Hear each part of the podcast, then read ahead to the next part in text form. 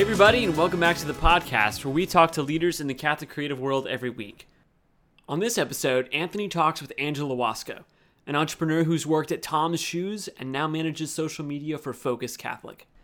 Angela talks about taking risks to create opportunity, how being out of her element and comfort zone helped her find her faith, and making the transition from a secular corporation to working for the Catholic Church. As always, thank you to our Patreon sponsors for making this podcast possible. Let's get started.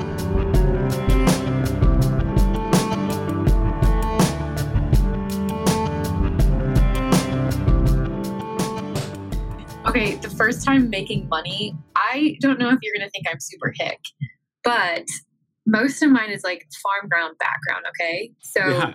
I always did 4 H. And 4 H, the more projects you bring to the fair, the more money you get based on how well you do. So a blue ribbon, like you get like $20. Wait, what's 4 H? It's an agriculture based organization that develops leadership within farm kids. So it's the 4 H's are hands, heart, health. There's my head to clear thinking, my heart to clear loyalty, my hands larger service, my health, better living for my club, my community, my country, my world. So if you've ever heard of FFA, it's very similar to FFA. Gotcha. That's cool. So wait, where did you grow up?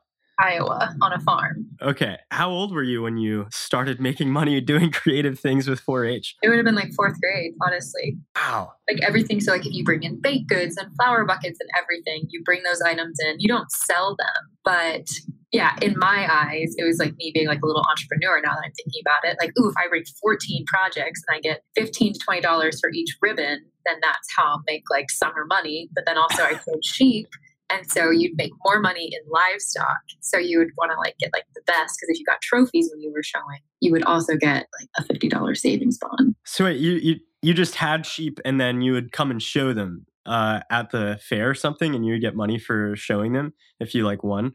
Mm-hmm.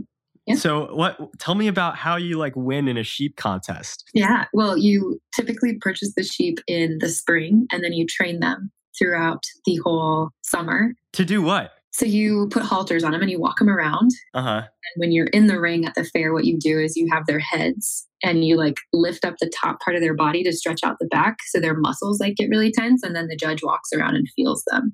Whoa. But what you do to build those muscles, not everyone does this, but there's like little carts that you can attach like a golf cart or a four wheeler or a lawnmower mm-hmm. and it mm-hmm. props their top two legs up and then they have to walk on their back two legs. So that's ah. their like back muscles the most. So the more muscle, the better the lamb. So in growing up, like doing that, did you ever get like super attached to one sheep, like name it and then get really like, yeah. okay. My first year, there's the first bells right there. first year, my dad was like, don't name the sheep, don't name the sheep. We got four of them for myself, and then my sister had four. And I named all of them. And yeah, they were my pets. And then at the end of the fair, at the county fair, you know, where the 4-Hers all come together and show their livestock, I couldn't get rid of them. And my dad was like, Angela, they're going to go to a big green pasture and they're going to run around and they're just going to like be with all the other sheep from all the other farms in Pocahontas County. And no, they went to die that day. Oh no! I found that out like two weeks From then on, I never named them again. Uh, no. It's a miracle that I'm a vegetarian, I would say. Wow. How many siblings did you have growing up? Like, paint me a picture. And has always loved the agriculture life, animals. We had everything from goats, sheep, chickens, cats, dogs. I mean, you name it. Horses. We have like longhorns right now, which are really big cattle with exactly what I was describing longhorns. We were always up in the morning right before school doing chores, pitching manure, all of that stuff. Manure is poop if you're not familiar. Sometimes people don't know that. yeah, it was a good life. I'm very grateful for my farm background. It instilled hard work in me. Yeah. How did you go from farm kid with winning sheep contests at the the fair to like getting into the creative work and, and doing marketing and brand building and social media for companies like how did that transition take place i kind of didn't always love growing up on a farm i grew up in a really small town too and that was really hard for me I had like 63 people in my whole high school but I remember having a couple different experiences. The first time I went to Washington, D.C. was in high school, and just this like rush of, oh my gosh, there's so much life outside of small town Iowa. This is so beautiful. I think I have to give credit to growing up on a farm, is like where my creativity spurred. Um, mm. Because one, there's not a ton to do. And so it's a lot of like make believe, playing outside, building forts, planting the garden. I used to help my great uncle. Like that was always a favorite thing to do. But yes, and then in 4 H, I was involved in 4 H and you would scrapbook and you would redo furniture and you would do flower buckets and you would bake. And so it was more of this like home ec kind of mindset. Gotcha. But that's still thing, those are all still things I love to do. Like baking is a therapy for me. Like I would much mm. rather bake six dozen cookies than paint or write because I, I don't know i just love it. It's like my outlet. I love to try new recipes. I love to bake. I don't love to cook. I love the mm-hmm. sweet part of it but yeah I, I think i knew in high school too. I wasn't athletic and i got involved in the arts. So i did play speech mock trial show choir choir all of that good stuff. Wow and you were an achiever I was. I was. I was voted most likely to be president. wow. So I was going to go to DC and I was going to work for a think tank and I was going to live on the hill and I wanted to like have this like dreamy little lifestyle. But God had a different plan, which is great. He always does. Yeah, I just I, I found that I was able to be creative, but I also had the ability to do public speaking very well. Um, mm. And I had a really great mock trial coach in high school who really pushed me and encouraged me. And so I decided to study PR, which so much of that is public speaking, and it kind of like moved into a fast paced process from there. What was like one of your greatest moments of victory, like your best speech that you've ever given, or like most proud speech you've ever given? So, my sophomore year of high school, I made it onto the senior mock trial team, which was like unheard mm-hmm. of. And I remember crying because I was like, oh my gosh, everybody's going to hate me. I'm a sophomore and I'm on the senior team. And that was just really weird that my coach had done that.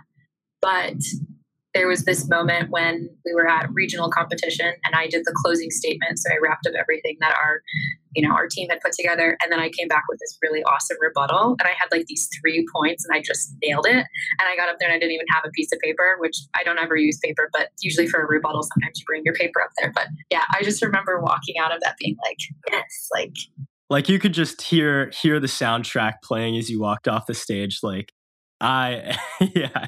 But it was great. I mean, I've had so many people in my life that have really helped and encouraged me, and I have to give them credit because confidence, I think, was always like, oh, I don't know if I have this in me, or I don't know if I can actually do it. But when you find someone who believes in you and sometimes sees that greater potential than you could ever dream of, that's when mm. the magic starts to happen in a sense. Yeah, I mean, you definitely seem like you have a pretty extreme level of confidence that's just deep in the way that you carry yourself in the way that you've yeah you've just always thought big. And you can see that in your resume right? But also like the way that you approached taking on everything in high school. It sounds like there were people that really spoke that into you that gave you permission to have that confidence. Like tell me about one of those people and and how that happened. Yeah i think for most people it's their mom. My dad is great mm. too but my mom has always said i gave you wings so go fly. And I didn't even want to go to college actually. I was like, I'm going to go to a technical school, get a graphic design two year degree, and then like start doing my own thing.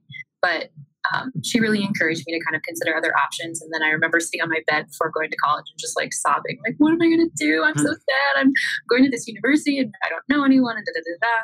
But she really encouraged me to get involved. And then after college, like and during college, she just encouraged me to pursue internships and to do what I wanted and to seek out opportunities. You know, she would always say, like, there's not a lot back here waiting for you. And so I want you to achieve your dreams. Mm. So she's my rock. She's my biggest cheerleader, my prayer warrior, person I call every morning after I get out of my 6 a.m. workout class to check in on how she's doing. But yeah, she just loves me for me. And when things are rough, she always says, You're too young to have that problem. Like, how could you fix it? Or what do you need to do to change it? So she's a coach and a motivator in so many different ways. That's amazing. It sounds like a very extraordinary mother daughter relationship. She's pretty awesome. I love her so much. I need her to move to Colorado. Both my sisters live out here. And so mm. get mom and dad out here. They're still on the farm, but they probably will never leave the farm. yeah. One of the things that I've always been interested in when I'm interviewing people is like how their parents did it. You know, pretty much everyone that we've had on has some kind of like they're they're just willing to live against the grain and in so many ways the normal process of growing up kind of suffocates that instinct in people. It takes a pretty extraordinary family to like, I guess, guard kids from the disillusionment or just from like getting sucked into the same rhythm that everyone else is living in. And uh, to have the, the kind of family traditions and rituals and just like relational notes to do that is it's beautiful. So i want to i definitely want to hear more about that if you have more. But i also want to hear how moving in from like doing pr in college like you decided to go after you know there's a lot of different ways that you could have gone but how did you land up in TOMS shoes after doing pr sure. So just like I was involved in high school, I was very involved in college as well. And I was the Student Activities Council lecture chair. So I was able to bring in distinguished lecture series. And I was at this conference in Boston with Boston with my team, and I had heard about Tom Shoes and this Blake Mycoskie guy and kind of what he was doing. And he was one of the like teasers that you could go watch. And afterwards, I was like, we're bringing him to my campus. We have to. I'm going to get him. I'm going to do whatever. And I just had this mindset of like, whatever it takes, I'm bringing him to to Northwest Missouri, which is where I went to college. And I feel like his booking fee was over, I think it was like close to 40 or 45,000. So holy a, crap. A yeah. Dollar. Yeah. I don't know if I'm supposed to reveal that, but whatever. Anyways, I think I had 20, 25,000 in my budget. And I went and just talked to the president, who also was just this like awesome guy that I had gotten in involved with with some other activities on campus. I had met him and his wife, and they're actually Catholic and would be at the Newman Center occasionally for Mass, or I would see them at St. Greg's. And I was like, Dr. Jasinski, I really want to bring Blake. He is a game changer and he's all about social good and business with purpose. What do you think? Could you help support me? And he was like, Of course, let's do it. I'm gonna, I'll give you that extra money and um, let's even have him over for dinner at our house. Oh, that is awesome. yeah. So I'm like sitting at the president's house with Blake before he's speaking, and we had a great conversation. And then he did his his talk at our university. And then the only thing that went bad that night was his speaker or his um, taxi was a little late to pick him up. Not his taxi, because this is also very rural Missouri. His driver, I should say, he was like ten minutes late, and he and I were just sitting and chatting. And he said, "What's what's your email? I want to send it to our HR team. I think you'd be a great intern." And so I'm just about ready to pass out at this point. By the time I got home to my house, his recruiter, one of the HR recruiters, had to reach out to me and said, Blake said great things about you. We'd love to do an interview. What does tomorrow look like for you? And it went really fast from there. So I'm a big believer that it's not always what you know, it's who you know in a sense, but it's also the work ethic that you put behind it. So I worked really hard to get him there and to fill up the auditorium and had a lot of support from the, the campus community. But I give credit to my university because that's really how I landed my first job. But I also went there kicking and screaming because I did not want to move to Los Angeles. I was very anti LA, California. And like I said, I had dreams of being in Washington, D.C. and working on the Hill. So I took an internship right after college graduation, working for a nonprofit, um, planning birthday parties for homeless children. It was really cool, but it wasn't as stimulating, I guess, as did. Um, and also, fun fact, a DC tour guide from a previous internship I had done in Washington, DC. So I was doing tours on the side, making like great cash. And my manager from TOMS, when I had interned there, was like calling me and he was like, When are you going to come work for me? When are you going to come work for us? And I was like, Never. Like, I'm going to live out here. And he said, Call me tonight. I'm sitting on the beach in Santa Monica. Um, it's 75 degrees. And I think that you really need to move out here. And so I was in DC humidity. I think it was like 105 degrees, like just in my own sweat. And I thought, you know what? I, I think it's time. So I picked up my life and moved to Los Angeles. And it was it was a great two years. I say California made me Catholic um, in a different sense. So how so? Uh, it was the first time that I was really far away from my parents. So in college, it was like a four-hour drive. But you know, you have like people all around you, college students. I wasn't super involved in my Newman Center. I was too much of a brat. you were too cool.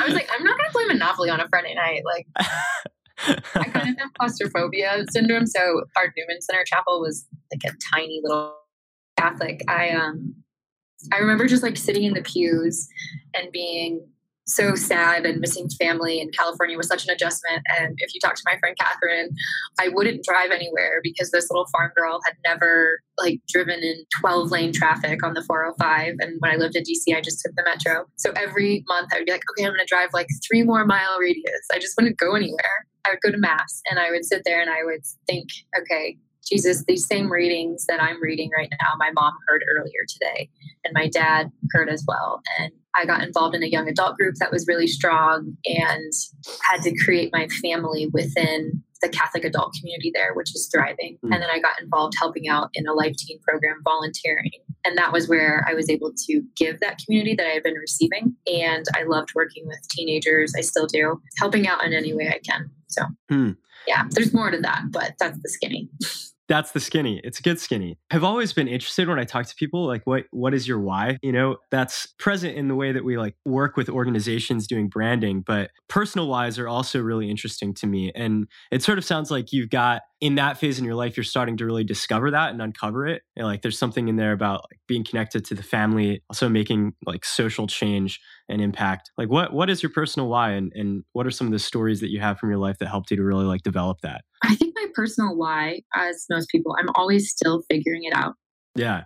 I'm going to put that out there right away. But my why I've been discovering more within the past three years in a more deeper way. So I've known from an early age that I've always wanted to help people, which is kind of why I was always attracted to TOMS, to TOMS. Um, my next job after that, I wanted to continue working for a company that had products with purpose. And so I moved into 3M and they have 60,000 products. But most people think of them as post it notes and scotch tape, but it's the Littmann stethoscope that takes the preemie's heart beat in the NICU. And it's the medical wounds that help a burn patient. And it's the technology that connects people in rural communities to larger cities. And um, I really liked that about that company. But when I was at my last job, it was it was weird because it's kind of like what every millennial wants, like flying once a month, like going to New York, New York, meeting with PR firms, white glove treatment from social networks, Facebook, Twitter, Instagram, YouTube. Our account managers would come in and we'd go to fancy dinners and you know, have expensive wine and great conversation. And I was doing what I wanted to do and what I've loved. There was a deeper calling that I really felt like the Lord placed on my heart, which is why I moved into focus. Um, I just continued to see how the church, in so many ways, has failed at media and has failed at telling the story of the Catholic faith and just bringing beauty to everything that we do. I couldn't continue to stay in a role where I was being sent to golf tournaments for celebrities and like rooms that were $2,000 a night, knowing no one is out there in some senses trying to bring the church's story to life. And like I said, I have had white glove treatment. So why am I not taking this experience and experience and applying it to my faith? And that's kind of more of my why. Um, all in a process. And so I can see God's hand throughout all of how He's He's given me experience in startups and big corporate billion dollar industries. And now I'm in Focus, which is you know like nonprofit, and things have changed. But um, you know, sometimes I have to be scrappy. Think it takes me back to my experiences at a nonprofit. Or Are you still getting white glove treatment and like going to New York and stuff? And uh... I'm going to Mexico City on Friday on a missions trip. That'll be a little different, but I've done mission trips before, so I'm really excited. But yeah, the people here are great, and our leadership team is is awesome. And you know, I meet with Curtis Martin, our founder, and Craig Miller, our president, regularly, and they're very encouraging and really they believe in what I'm doing. And so to have that support is sometimes better than having an account manager drop in and saying, well, you need to run this like $2 million campaign to attract this target audience so you can sell XYZ. Um, mm-hmm. It's a different type of support that I have right now. Yeah. So have you getting to the point, like the decision point to go into focus? Obviously, you did Humanum as a part of the whole like transition there. You like designed the website or just project managed that? Like what was that? Project managed it. So gotcha. yes, uh, my good friends Matt Meeks and Liz Soroki brought me on to help. After I had left TOMS, I was trying to figure out kind of what my steps were. And they were like, hey, do you want to do some project management for us? And so I did that. And it was really fun. I mean, we were getting translations in Mandarin, and I was like, I really hope this is correct because I have no idea or like German and French. But it's, I mean, those two, if you know them, they're solid rock stars in so many different ways. So even just like a few months working with them, you learn so much. But yeah, I mean, I think I wanted to work for the church, but at that point after Humanum, I I wanted to be closer to home. So that's why I moved to the Twin Cities. And then I was in the Twin Cities, and I was like, now my sisters live in Denver, so maybe I should move there. My personality is, uh, you know, I, I stick with things for about two years. Is what I've found. Um, not that that's a bad thing, but I'm just, I would say, probably like a standard millennial. And okay, what's the next shiny object? yeah, but the decision to like I mean, hop off of what sounds like an incredibly, I guess, a dream job, really. And not just that, but the dream, the sort of dream job that could really set you up for a pretty explosive career. Like to to set that aside to work for the church is a big life changing, life altering, sacrificial decision to go all in for for your why, right? How did you get to the point where you were like ready to do that, where it was just like burning in you enough to make that decision? So I used to volunteer when I lived in the Twin Cities with the youth ministry program at the church I was helping with. And I just remember on Wednesdays, I would wake up really excited because I was like, I get to go work with the teens. Like, I'm so excited. And we were planning to go to a Steubie conference. And I love that, that whole like rally everybody together, like throw them on a charter bus and like travel for two days and then go spend three days not sleeping. Like, it's crazy weird, but there's something about it that I just really love. Um, but I was like, okay, I'm always looking forward to my Wednesdays. I like what I'm doing. I just don't know if I want to work for this company forever. And so, I mean, it was through a lot of prayer and discernment. But there was one moment I remember I was standing in my closet getting ready for work. And I just like, kind of one of those moments where like, I just really don't want to go into work today. Like, I don't want to do it. And I guess had this moment of like, if you have the opportunity to work for the church, I think it would give you more fulfillment. So you have to chase after that. And shortly after, there's bells ringing. I don't know if you can hear it. Um, I'm at Focus's office right now, and that means mass starts in a minute. So I apologize for that. But um, shortly after, and then the bells ring. Focus calls me. And I was like, ah, Jesus, you really give signs that way.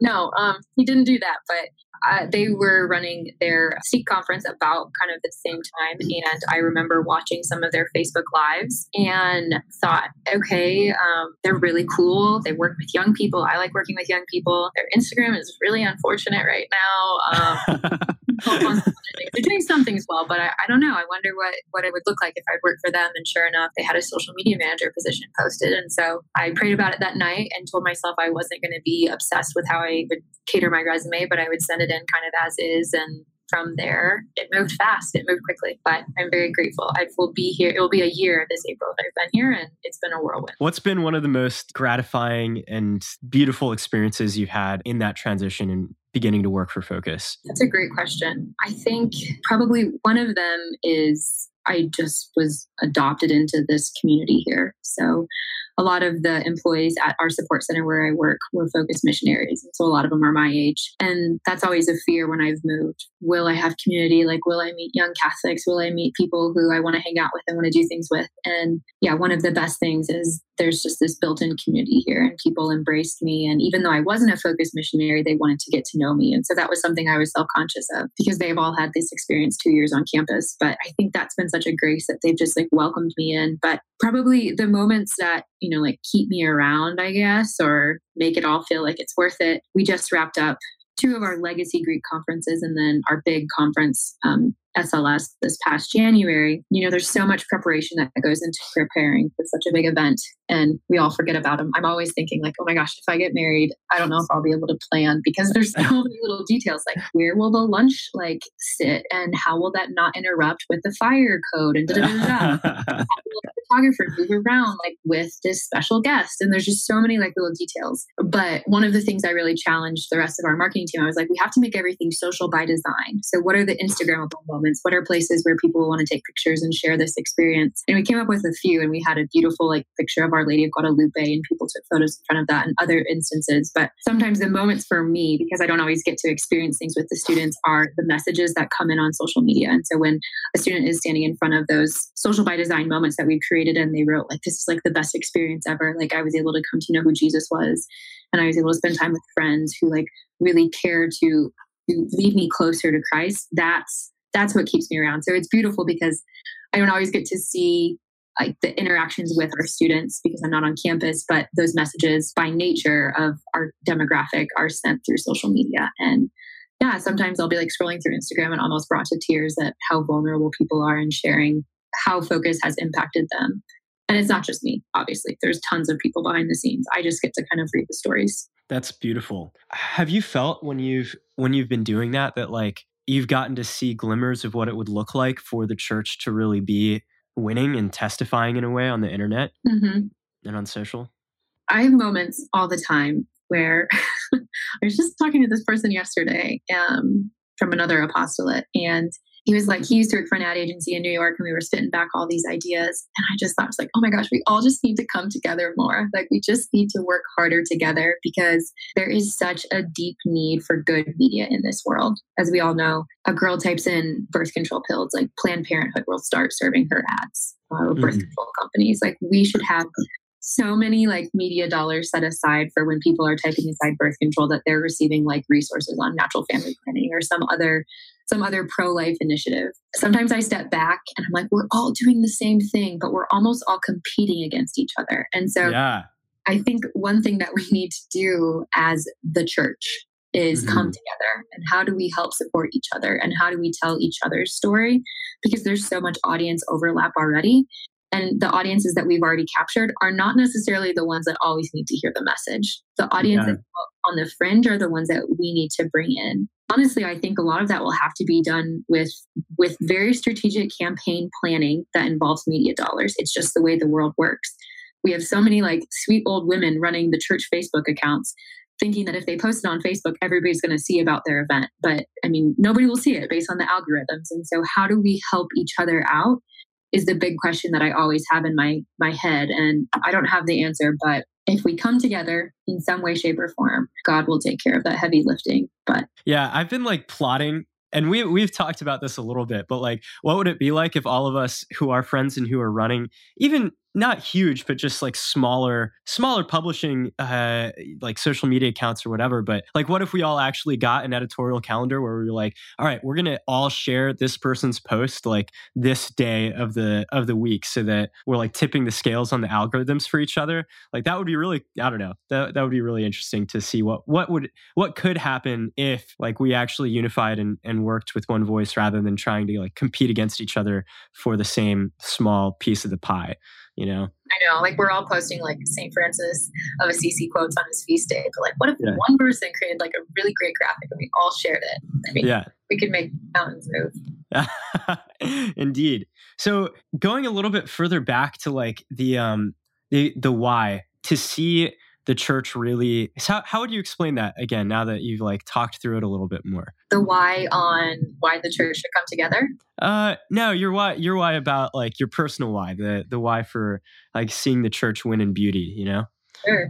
A little bit of a story. The day legalization of gay marriage. You know, I was working for a big brand and like every brand was doing, they're all spitting out like their logo in a colored flag and pushing all this stuff out there. And I think I was like six or seven months into my job. So I was pretty young. I remember my manager like coming up to me and was like, why the uh, naughty word haven't you posted anything? Mm-hmm. And technically, our company's policy was anything the Supreme Court ruled on, you couldn't post without like the chief communications officer like giving final approval. And so we just like didn't know what to do. We were like, well, we're gonna have to get so many approvals, and that's gonna take like a week because this is corporate America. So there's gonna be like 17 people that we have to respond to before. Right. Anyways, it was just that moment that really hit me. I was like, there are so many young people entering advertising agencies or any business, honestly, that are going to be faced with this question of you need to come up with a campaign and it needs to hit on LGBT, it needs to hit on same sex marriage, like all of these different things that we as a church don't always have the answers to. I mean, we have the answers, like we have our beliefs, but like how do we respond when when your manager is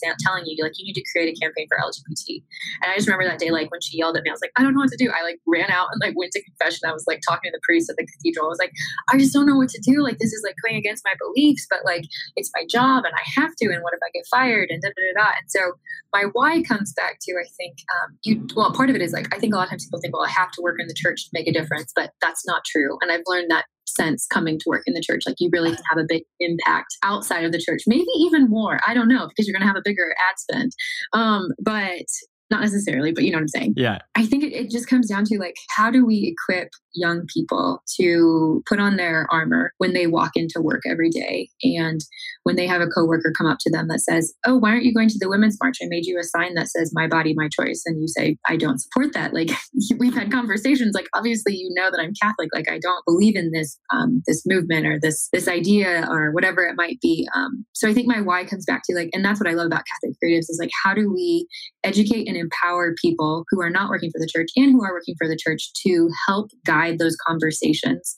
Because you know, every crazy ad agency is going to be throwing out all of these radical ideas of how to like sell more product and get more people involved in their brand. But we have to have to show beauty and truth and goodness through the content that we have within the Catholic Church. And the Catholic Church has so much, like it's crazy. And we've preserved all of that art history and our story. And I mean, everything you can think of, like we've done every homily, like is a piece of content that we could bring out for people to see again. Yeah, that's uh one of the things that I, I, was thinking of when you were talking about you know, leading with beauty was the just the story of, of Jericho, where God, rather than asking them to come up with this like just to, to come together as as an army, he asked them to put the Ark of the Covenant out in the front, and then he put all the artists right in that front lines and was like, okay, just do your thing, you know, make some music. I think God really is poising a lot of us, like yourself, you know, uh, all the people that are doing amazing things with Catholic Creatives, it's really putting those people out in front again. Like this is a time where we need the artists, we need the creatives, we need everyone to be making the kind of content, making the kind of art, and the kind of decisions that are going to, uh, yeah, to bring the walls down. And in order to think of, about ourselves that way, we have to really be like committed to giving a platform for the artists and, and putting them out front. So like you in in your position, since it sounds like what you're doing is kind of new for Focus, probably a lot of what you've had to do is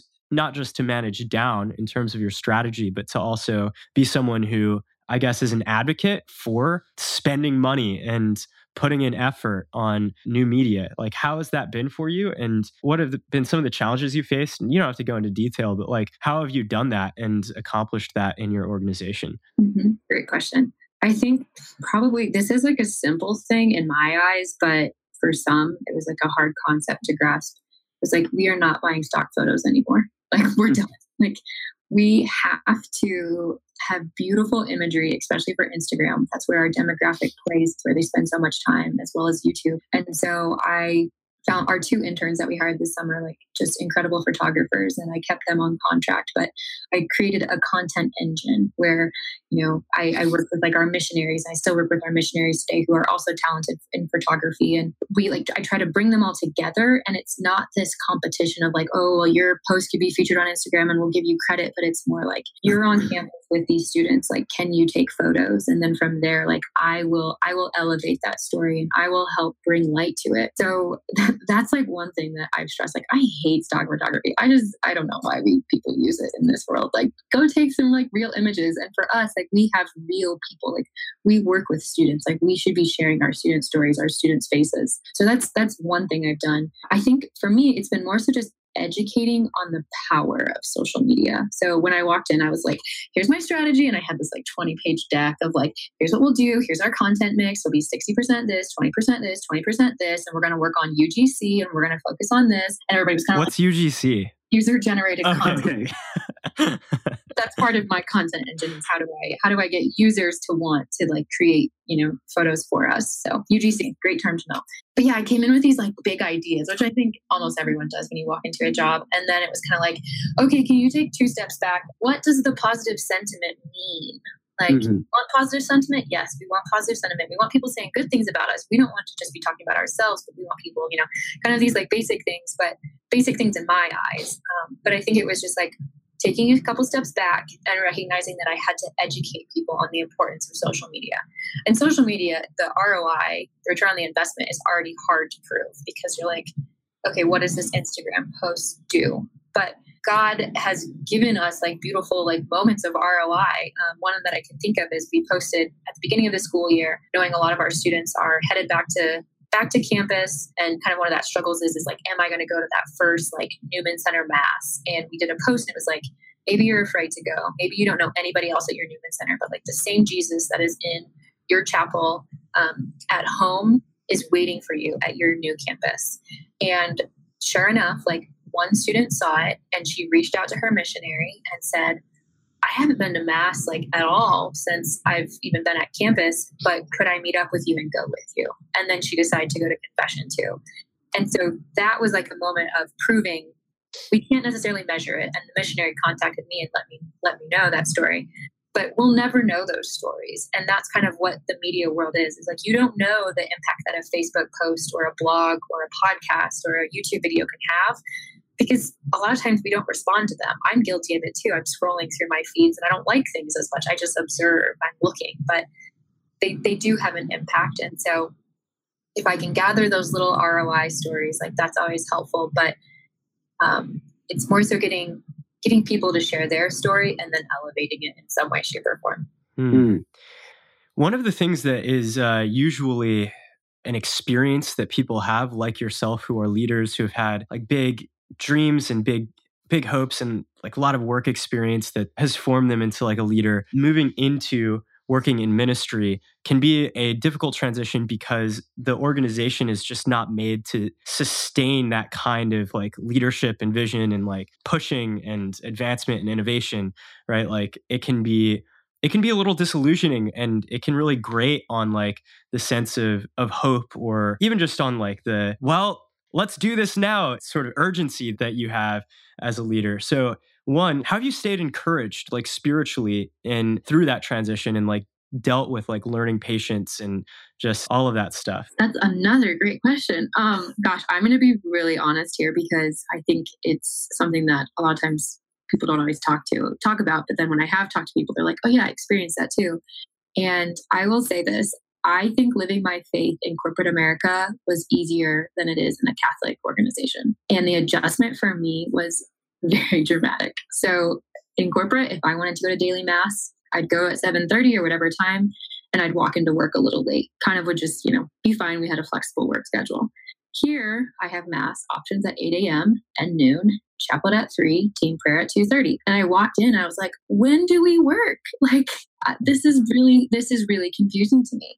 And so that's been a struggle for me. Um, to recognize that prayer gets to be built into my day here um, and i can always feel like the evil one kind of like fighting against it like don't take your don't take your lunch break and like you know, just keep working through it or don't go to mass or they won't know if you're 15 minutes late for prayer. And so it's been a struggle, but I've had a lot of people tell me that, you know, like your prayer life is your personal life. And so if that's you kind of on the way home in your car, like just talking through your day with God and thanking Him for what happened, then like do that. And so I've trying to be kinder to myself because I really struggled with it. And I walked in with all these missionaries and they're like, you know, they all know the Salve Regina. And I was like, I don't know what this is. Like, I don't know these words. And there's so much Latin. but there's also like so much beauty that's come through it all. And so I'm striving, I will say. It's different. It's much more difficult for me. And I think part of it is because I get to post pictures of like priests and nuns and like quotes from saints. And so most of the time I feel like I'm, I'm, I'm doing like Catholic stuff, right? But then to step back and to recognize like my prayer life is most important. So I meet with a spiritual director and that's been really helpful. But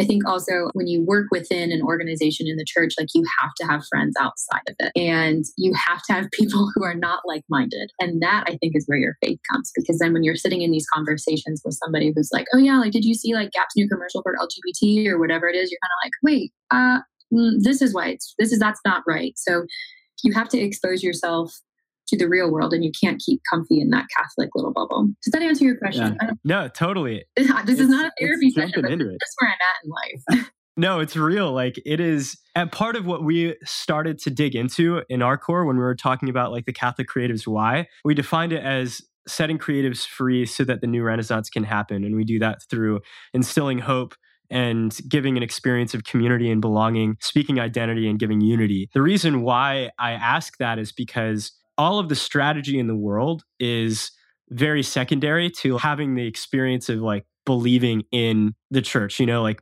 having hope for it, having hope for ourselves. It's that it's a spiritual disposition that has to be set as primary before any of the other things can really happen well.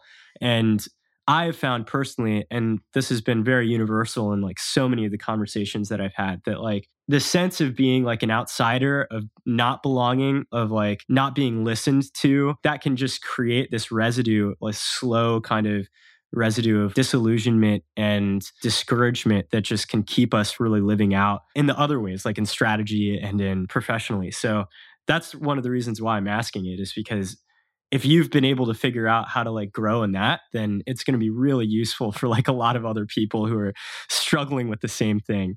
Yeah. No, I think it's one day at a time. And somebody told me this too focus is not your faith. Like, the Catholic faith is your faith. And so you don't always have to feel like this is what the Catholic Church is. And I, like I said, I love working like with the so like the incredible people I get to work with. Um, part of that I think is like stepping outside, and that strategy of what you're going to do inside your organization comes from experiences that are not associated with your everyday. Tell me about that. How has that happened for you? Well, okay, I I I love listening to Gary Vaynerchuk. That's not like I don't get to meet with him and talk to him, but I listen to like his podcast. Man, I hate Gary Vaynerchuk. every other word, but I I mean, yeah, his content I think is getting to be a little bit too much of the same thing right now, just because there's not like I mean, there's lots of things moving in the media world, but they're they're not like changing drastically like right I didn't mean I didn't mean to interrupt the story. I I was just like throwing down. I, I, I try to like put myself out there and like what are external people doing? So like i look at adweek and ad age every single day and i see like what omnicom agencies are doing and what are people doing not within the church um, because they're going to have act pipeline first and so you know that their campaigns will reflect that. And so i try to just stay connected as much as I can to people in like my previous careers as well and bounce ideas off them sometimes or monitor what they're doing as well and looking for new trends. But yeah, I've got a lot of good friends in the Catholic community too that I bounce ideas off of or what do you think of this? And I've always been the person that like asks for help. Like, you know, a lot of guys like never ask for directions. Like pull over, I'm gonna ask somebody like right now, like I don't care. Like I I'm a question asker and I just I I put questions out there and it doesn't bother me at all. So I've always just I've been willing to like even if the question sounds dumb, make a fool of myself because I'd rather have a direct answer than to have no answer at all. Yeah. There's also a sense in which like when you're in an organization like Focus or uh, a parish or a diocese, a diocesan office, if that that is like your primary experience of the church the sense of universality and of what you're really fighting against that sense of perspective can really easily be lost. It's one of the the reasons why like i see the traditionalism versus charismatic camps like get really really intense. They get intense on campuses where the campus is very Catholic, right? Like because all of those people are not actually interacting with anyone who is not uh, doesn't believe in anything that they're talking about. You just got no perspective on where the rest of the world is if all of the battles that you're fighting are like internal organizational things. So, like what's the real enemy? Being able to keep that in perspective is uh is hard if you're not setting yourself outside of that like little bubble that can be developed around a culture like that, you know? So, with all of that, what what's some advice that you have for the listeners, the Catholic creatives who are slogging away in similar situations? It can be professional advice, it can be spiritual advice, it can be advice on what to read or what to listen to. What what do you tell them to do? What do you think they need to do? Okay. Well, first off, pray for me, and I will pray for all of you. I will offer up my chaplet today for all the Catholic creatives. I think advice is we have to invest in I hate saying the young people because I sound old. we have to invest in people who are in college and who are leaving college and who want to be creatives because they're the future change makers. And the reality is, like, I've even had to accept this. Like, sometimes you have to, sometimes being a leader means you have to sit back because you start to recognize your old. Like, I'm only 28, but when I brought our interns in and they were 21, 22, like, watching them and the way that they view Instagram and Snapchat made me realize, like, oh, like, they really are like the better ones to help kind of like drive a little bit more of that strategy. Like, I can help support that because I have different experiences, but find a young person, um, a high schooler or somebody in college or somebody who's about to graduate and invest in them. Um, let them job shadow you or whatever that might look like. But I think one of the questions that sometimes I get when people want to learn how can I how can I be better at social media or like what should I do? Like I've got my own personal branding and I've got this and I've got that. And it's just stepping back and recognizing that we can't all be Instagram influencers. oh, that's hard. That's a hard one. I know. Like, I mean, these girls, like, they make like millions of dollars posting photos of purses and makeup and all that stuff. But like, God has called you to something bigger. And if you're a great photographer and a cool copywriter and you've got videography skills like crazy, like, it's okay to do that in your personal branding, but see how you can apply that within an, an, another Catholic organization or an apostolate or a, a parish or whatever that might look like. Because I promise you, like you will receive more satisfaction and um, more graces from doing it for God than for doing it for yourself. So I'm not saying personal branding is bad. We all know we have to have that, especially in today's world. But don't have your heart set on having a hundred thousand followers. Like have your heart set on having your parish or a Catholic nonprofit that you love having a hundred thousand followers because that message needs to be out there um, rather than like what you ate for dinner or what clothes you wore. wow. Okay. Uh, so, like, get more holy, less selfish, and less ego. Is that pretty much what you're saying? Probably. Yeah. To sum it up, I think that's part of it. I mean, yeah, I think personal branding is great, and I'm going through picking out interns right now. And the first thing I'm doing is I'm looking at, you know, well, do they have a LinkedIn? Do they have Instagram? Are they a YouTuber? All of this stuff. So it's important because it's a place for you to to show your showcase your skills, especially when you're entering that that workforce. But um, how do you take your skills and apply them to glorify God? Mm, that's really good. That's very good. Uh, do you have any books or podcasts or uh, resource suggestions other than Gary Vaynerchuk? We're going to just cut that from the podcast because I, I don't want to support that. I'm just kidding. so intense. I think I heard that he doesn't even like wash his hands or something. Like he's like when he shakes people's hands or like he doesn't shake hands. There's like that other person who only fist bumps. My old boss met him once at my previous job in Vegas. like he was crazy.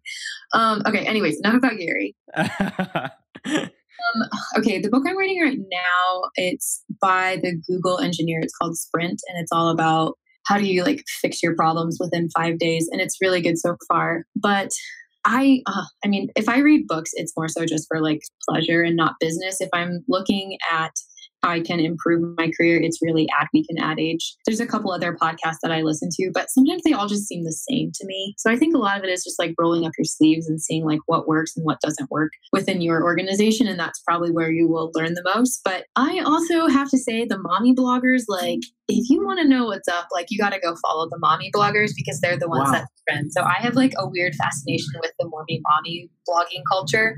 I wrote a paper on it back in college because I was obsessed with it then. And I mean, it's it's crazy because like they, um, you know, they've always been big on like documenting like what what their life looks like, and so scrapbooks were really big with them, and et cetera, et cetera. And then they took over the blog space because genealogy is so important to them, like their family, like what they did, family home evenings, all this stuff, and that's why so many of them are so big on Instagram. And so I, I honestly I follow a lot of them and see like what they do and how um, brands product do product placements with them and like what different brands that they're partnering with because they they're the leaders in the industry in so many different ways. Um, I probably don't sound very smart right now because I'm like, no. don't books, like look at mommy bloggers. But I think that's amazing I advice. A actually. lot of time looking at mommy bloggers because mommies are very influential, and we know that they're you know the purchasers of the household when it comes to so many different items. But a, another podcast I listen to, it's not Catholic, but it's National Community Church. Um, it's a church in DC that my friend went to. I went to him. I went with him a couple of times when I was out there living in DC. The podcast I was listening to was about like time for God and how do you balance your time and make sure that like you're you're not like overbooking yourself or not saying yes to so many things or saying no to things that could provide more opportunity. And it was just this. He's just really good about being he's like that motivational speaker that you want to hear like once a week just so you like feel like okay yeah like i'm connected i can do this yeah that's awesome i also listen to uh to a couple protestant podcasts on the reg as well. Because for real like i have to really commit to sitting through a homily and, and usually my experience of homilies the spiritual fruit that comes is just the commitment to not getting up and like walking away or like checking my phone you know? Like it's a mortification just because yeah very few homilies down here are like inspired speaking so got to go somewhere else to get it and i definitely encourage people who like struggle with that to like you know, be willing to like look outside the box for it for sure. So yeah, and I always use like other not Protestant churches too. Like, what are they doing in the social space? Like mm-hmm. most of the time, they're leaders, so you can you can get some good ideas and benchmarking tips from them. Well, sweet. Well, hey, thank you so much for coming on the podcast and for fantastic advice. I'm really, really grateful for it. And uh, yeah, let's figure out how we can help each other more. Awesome. Thank you so much, and thank you to everyone who listened. Um, take care.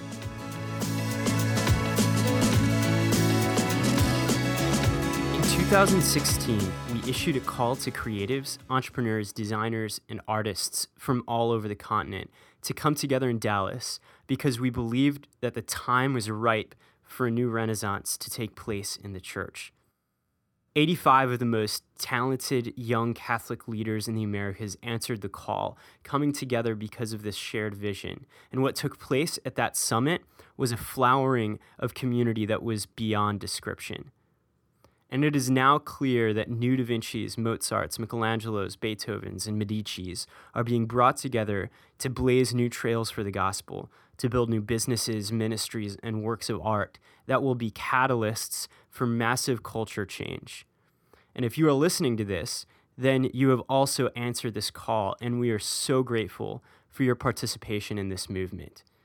If you want to hear more from the speakers, participate in monthly professional development webinars, and be publicly represented on the Catholic Creatives website, you can make this happen by supporting us on Patreon. Your support and your commitment are vital for the growth and mission of Catholic Creatives. And the rewards are awesome. So your help means everyone can benefit even more from our community this year as we sponsor our creative projects and plan next year's summit. The time is ripe for a new renaissance, a counterwave of beauty. Our world needs aesthetically and philosophically articulate leaders, artists, creatives, and risk takers. Our world needs you. We'll look forward to hearing more from you in the community on Facebook and Slack and at the regional meetups and at the summit. We'll see you there.